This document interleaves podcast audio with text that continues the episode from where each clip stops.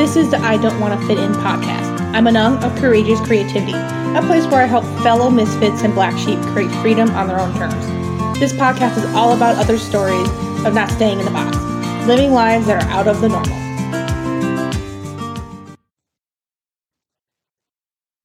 Hey guys, this is Anung, and I'm so excited to have Stephanie here, who is a serial expat which for the longest time I had no idea what that was. So please explain me how you got into that and why you love doing it. Oh, sure, gladly. Hi, everybody. Um, okay, so expat uh, is one of those loaded words. Uh, it basically means somebody that lives out and usually works outside of their home country, in my case, the US. Uh, but it, it it's taking on all kinds of weird meanings that we probably don't need to go into. Some people associate it with like the spoiled business expat that doesn't even realize they're in a different culture. So um, yeah, but basically it just means somebody that lives outside of their home country. And serial expat is someone like myself who doesn't just go to one country and come back to their quote unquote home country, but it's someone who goes from different country to different country. And that's what I've done on and off since 2003. Oh, so I almost did something like that because when I studied abroad, I had the option mm-hmm. to just keep going instead of I was like, okay, I'll just finish my schooling abroad. I could have switched mm-hmm. to a different school again and then just started working at a place. Like I had like I had an option to go teach English in China. I had an option mm-hmm. to do mm-hmm. some photography in a different country. I was like, would have been different if I did that. But I'm not like sad that I didn't choose it, but I was kind of like, I wish I at least tried. oh, both both paths are totally fine. You know, I mean, there's challenges on either end, so yeah. and so, how did you get into doing this? Um, in my case, very slothily. I um, I knew I wanted to work overseas the entire way through university, which I took a long time to do because um, I couldn't, I, I can't decide on things because there's too much I want to do in life. So I couldn't decide on a major, I couldn't decide on where to live, blah, blah, blah, blah. So I tried, while I was interviewing my senior year of college, I tried to find a company that would send me overseas immediately. And they looked at me like, don't worry, we're not going to do that to you. And I'm looking at them like, I was looking at them like, no, no, I want to go overseas. and so I just couldn't find anybody to send me overseas. So I ended up doing it myself. Uh, first of all just backpacking and then i started meeting people that were that had creative ways of staying overseas and then i just was kind of playing the visa game where i'd stay as long as i could and then come back and couch surf until i saved up enough money and doing that and that got old pretty quick. So then i started teaching english and i actually really really liked it. And so then i kind of made a mini career out of that for oh gosh uh, until about four or five years ago i was doing that. And then i just moved over into the just uh, and then I just spent the past few years in the testing side of language, the language world. And uh, now I'm trying to transition completely out of education. Completely. That's redundant, but there you go. okay. Yeah. Okay. So what, what is the, ex- so you're not doing education anymore, but what is the new one? How do you, what does that do? Right. Well, I I was doing the language testing part while I started doing like content creation and doing my own marketing and that kind of and the podcasting part. So I'm trying to pivot and I am by trying I mean at this very moment I'm actually applying to jobs and like trying to turn that experience with the podcast and my content creation stuff into uh, an actual job in that field. so yeah, I'm okay. So where, what places have you lived in so far? Oh wow. Okay. Um, in order. No, Taiwan. Not, not to be particular order. Like, what are some of your favorites? What are the ones that are kind of like, I don't know if I'll go back. oh well, I would go back to anywhere. It, it, the thing is that each place has its own thing that the own thing or things that are really good about it. For example, like Vietnam, northern Vietnam, I love the food so much, the food and the coffee. I would absolutely have a foodie vacation there, hands down. It's super, it's amazing. Um, and the teaching there was really, really good because people were very excited to, you know, use the language to improve themselves to get a better job, to that kind of thing. So they were kind of like hungry students and they were really fun to work with. Whereas like China, where I just moved from, I lived in Shanghai, and that place was there were so many things happening at once. It was like every kind of innovative thing bursting at the same time, and it was just really, really exciting to be where all of that was happening. Um, and then Japan is just oh, lovely. and my students there were really lovely, and there was a lot of naturey things I could do there, and I loved sushi. You're probably going to see a food vein in a lot of the places that I mentioned. I'm all for that. Don't worry. Right? Okay. um, oh gosh, and where else? And Malaysia, when I worked there, I worked in Kuala Lumpur, and the language school I was in, I actually only had one Malaysian student. Most of my students were from Muslim countries that I'd never been to and might actually have a hard time getting a visa for. But all of the students came there to learn English, to go to Malaysian universities that used English as the language of instruction. So I got to meet all of these students from all these cultures and all from all of these places that I probably never go to. And that was a really, really cool experience. Well, that's good. I like that people still can take anything good out of going places. I've had a couple people I've talked about, well, I would never go back there because it was just such a culture shock or or just some things. I'm kind of like, if you went there more open mindedly, it might have been a little different. Like some people were kind of like, it's my vacation or this is for me kind of thing. And it's like, you're still in, you're still in someone else's country. So you need to do what they do. That's a really good way to look at it. And some of the worst culture shocks have been places I've gone back to and been like, oh, without that initial shock, this is a lovely place and there's lots of stuff I like here. But that it's really hard to get past that at first, especially if it's super, super strong. Then it, it it's really mentally taxing to have culture shock. Yeah. And when I so I lived in Ireland when I studied abroad for a full year. So I went back for Christmas break and came back. And it was just so much easier like especially because i lived there for so long and i i made sure i made a lot of irish friends and i wasn't one of the most everyone else that came with me all stuck to the american people and i'm kind of like i don't want them to make me like oh she's an american girl i'm like no you're just i'm just here and Where so pretty, it was definitely pretty easy to get into the culture and everything else but i feel like it was a stranger culture shock than when i went to laos and thailand because um it, everything was familiar enough that I was like, it was harder to like, I, I get like hit with it harder because I did something wrong. Or somewhere else, they're kind of like, oh, you're a foreigner. Like, here's how to like maneuver it. Well, in like Europe, they're kind of like, yes. why don't you know this? Yes. And that's exactly what I'm experiencing right now in Germany is I, I don't think it's necessarily the people around me. I think it's me thinking I should know how this is done. This is closer to my home culture. I shouldn't be confused by this. I should I should I should know these things. Definitely. Okay, so you said in our email there that you actually met your husband while abroad as well. I did, yeah. So how like how did that happen? Like did you kind of how like kind of normal things are like, hey, we just met and friends and then more? We met at work. He I was looking for a book in the library school and he was hovering nearby so supposedly because I had a nice smile, and was like, "Oh, my opportunity!" So he came over and helped me find just the right book, and you know, skip ahead a few years, and we started dating. It's a nice slow burn. I like when that happens. I had the option of dating someone that I was friends with, but I was kind of like, um, I know I'm leaving mm-hmm. in like four months, and I don't know if I'm. I want to try a like that thing. It was just kind of, especially because it was my first time dating, and like, mm, I don't know. But the part of me is kind of like, what I could have stayed. But I'm like, but I don't want to just stay in Ireland. I would have been like, if I was there, I would have kept going. Right, right. It is really tricky. Um, geography has become a huge part of my.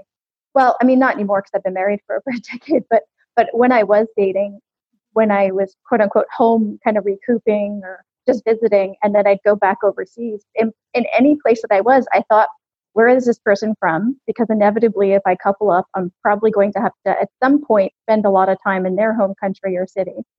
And do they want to keep going? Because for a long time, I wanted to keep switching countries. And so I'm like, I can't be with someone who just wants to be in one place because I'm not that person. so it became a huge part of my kind of criteria, if that doesn't sound too strict, of what I wanted in a partner. Yeah, and that's something that you definitely need to figure out. But some people are kind of like, I've, I've had some friends who just have never left their hometown, whether it's mm-hmm. near a metropolis or not. And other people are kind of like, I want to go to school like on the other side of the cities. And like, oh, I, I literally know a person that was kind of like, she had to break up with her boyfriend because he wanted to go to school in a different city, like not different state, just different city. But she's like, I don't know if I can visit you. It's like, girl, you have to drive an hour. What what's the problem? but that but it I, I know what you mean. Like I don't understand people that aren't geographically restless, but on the other hand, me kind of is jealous that they don't have that that burning desire to see everything. You know, I'm like I keep thinking sometimes, not not as much anymore, but definitely at first, I used to think would life be simpler if I wanted to be in one place or if I never thought, hmm, what's that like over there? you know? Yeah, I, I, can't remember whose quote this was, but there was someone that told me that like, everyone is either a planter or a mover, where some people just can't stay in one place. Whether mm-hmm. it is that like, I've moved a total of like 23 times in my life. So wow. I guess I'm not a planter. But for the longest time, I tried to. I tried to get a home. I tried to have like a home base and mm-hmm. it hasn't worked yet. At some point, I would like to have a home base that I keep coming to and keep my stuff and not keep moving it, mm-hmm. and just go places for like four months and then come back to. But mm-hmm. I'm I'm I'm okay with it now. And some people need to recognize that they just maybe they don't want maybe they can't stay in one place. And so, how how did you get to that point where you were okay with it? But also, how is it convincing your family that like you're not some hobo? Um, I'm not sure that I have. Um, I don't. I don't have a close relationship with my family, not because of my moving, but a weird plus, if I if that's a thing, for not having a close relationship is that they I don't know much about what they think about my life anymore. So I kind of have the familial freedom that a lot of people don't have because of the disconnection. Um, I know that my friends back in the US at first were like cheering me on and like, wow, that's amazing. And then over time, I stopped getting invites to really important things like weddings and births and things like that. And that kind of stung a little because I was like, you know, I could come home for that. That's pretty big. But it just, the longer I was overseas, the more I seemed to kind of drift away in people's memory. And that was a bit hard. But there's also things that happen to me when I am overseas that I would never experience if I had stayed there. So it, uh, like, there's a price for everything. And I feel like I'm comfortable with the decisions I've made, but it's definitely not, uh, not easy all the time. Oh, definitely. Because I've, I've always thought about that. Pretty much anything we do, if you do something that's out of the norm, mm-hmm. whether or not you're not staying in one place, you're not living in the States, doing a business, doing a job that's completely different, or you're not, there's no upward mobility that everyone's like, well, somehow I got to make it to that corner office. I'm like, I never want to work in an office. If I did, I'd probably have, I probably would have killed someone. Everyone was like, I would kill myself. Like, no, believe me, someone would annoy me enough that they would have gone first. then it probably would have happened because something would I would have smart mouthed someone in jail, and then there we go. It would have ended. yeah. But yeah, it's definitely one of those things where I say some people don't have that connection with their family. Because I know some people are like, "Well, what about your family? What's your family?" Not everyone has that. Some people yeah. didn't have a great relationship growing up, and they just want to get away, and that's mm-hmm a really good option. You can find your family anywhere else. Like you don't have to oh, yeah. stick to the ones you are born with.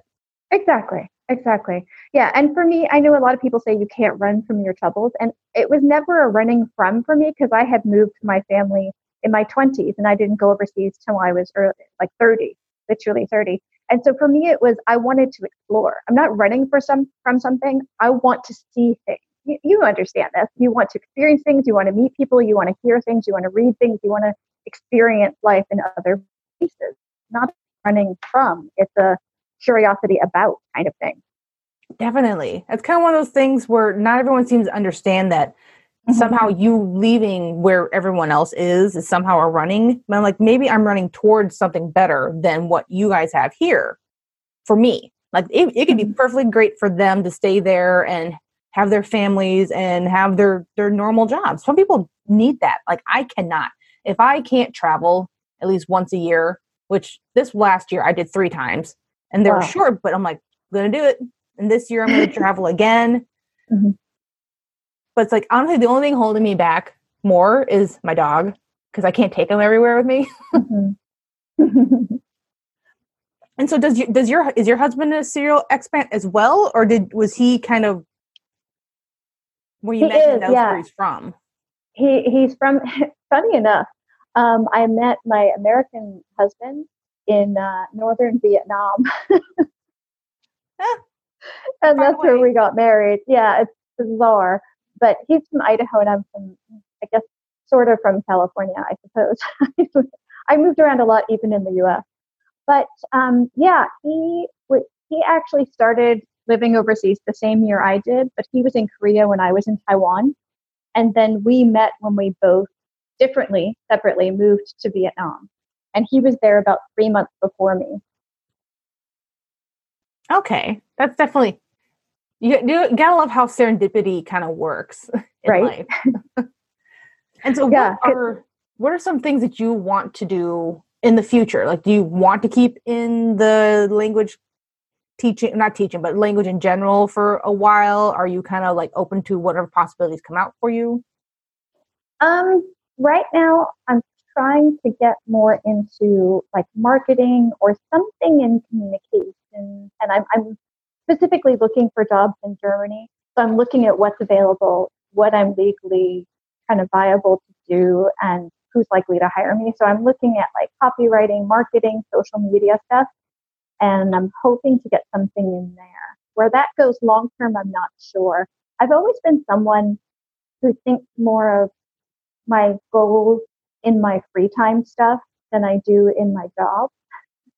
I've, I'm, I've always been okay with just having a job to have a visa or to have a, um, a paycheck to, to fund my fun stuff in my free time. So I have a lot more personal goals in my hobbies or in my podcasting and that stuff than I do in my job stuff. And I know that confuses a lot of people because they are that corner office oriented, and I'm, I'm not that person either.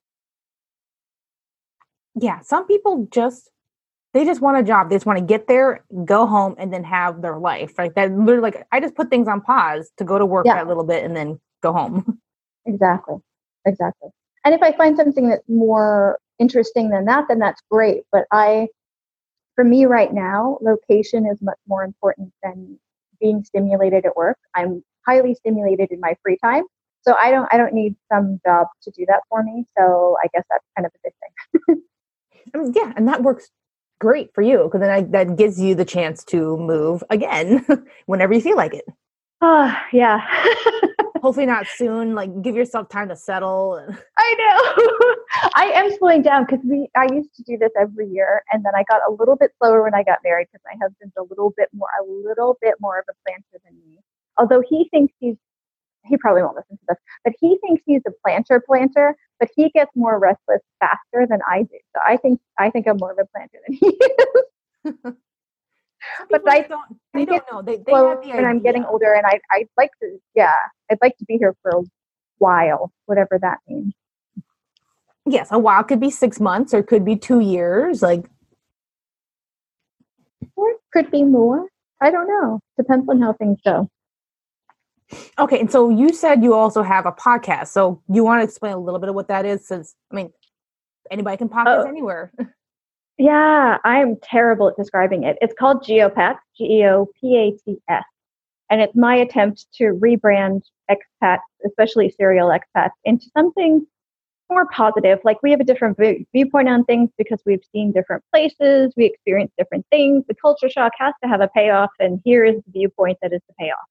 And so I talk to them. There's like different shows. So I have like a coffee show where we talk about coffee and all the places the person's been to. I have a book show where we talk about books that help them kind of get nestled into a culture, their host culture in whatever place that is. I have a podcasting show, one of the newer ones, where we talk about podcasting in their host country versus any other place they've experienced or produced one in. And an internet show where we track people, uh, what people do in the different places that they live in and how their internet activities change. And I'm sure there's more than that, but you get the idea. There's, there's, it's one theme around kind of expat, serial expat kind of thing, but, but different kind of slices of their experience Oh, that sounds so cool.